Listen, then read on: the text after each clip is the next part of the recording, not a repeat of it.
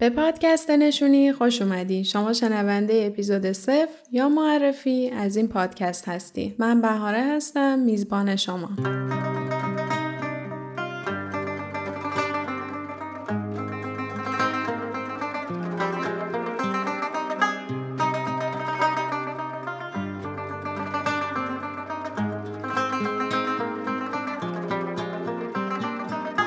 ایده این پادکست از علاقه من به حرف زدن و شنیدن آدما به ذهنم رسید. همیشه فکر می کنم این ارتباط هاست که ما رو زنده نگه می داره. همین مکالمه های روزانه که با آدمای اطرافمون داریم همین حسایی که از آدمایی که باشون در ارتباطیم می‌گیریم. بارها بهم ثابت شده که ما آدما کنار هم رشد می‌کنیم. از اونجایی که من همیشه مشتاق و عاشق یادگیری و سعی می‌کنم اطرافیانم رو هم توی این مسیر با خودم همراه کنم تصمیم گرفتم پادکستی که می‌سازم ترکیبی از این علایق من باشه. جایی باشه که کنار همدیگه از تجربه های مختلف حرف بزنیم در مورد مهارت صحبت کنیم که توی دنیای امروز به دردمون می‌خورن.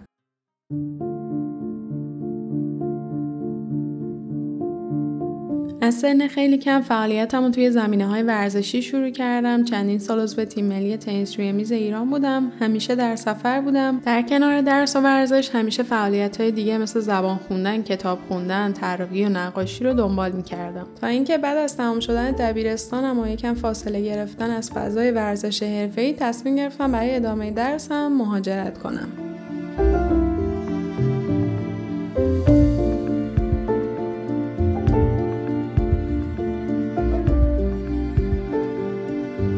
من April 2018 اومدم کانادا مشغول درس خوندن توی رشته مدیریت business و امور مالی شدم و بعد از اونم مشغول کار.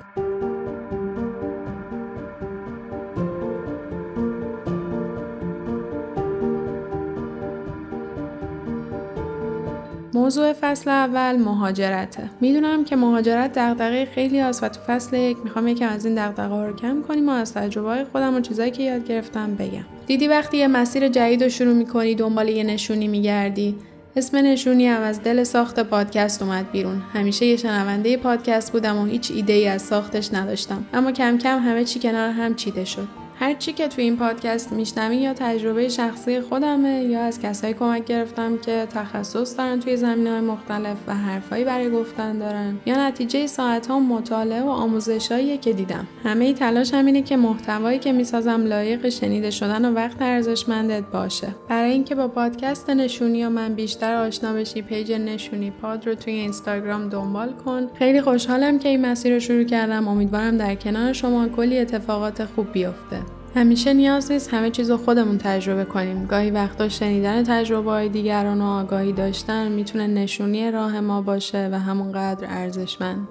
ممنونم از اینکه با من همراه شدی. اپیزود اول به زودی منتشر میشه. کنار هم میشنویم و یاد می‌گیریم.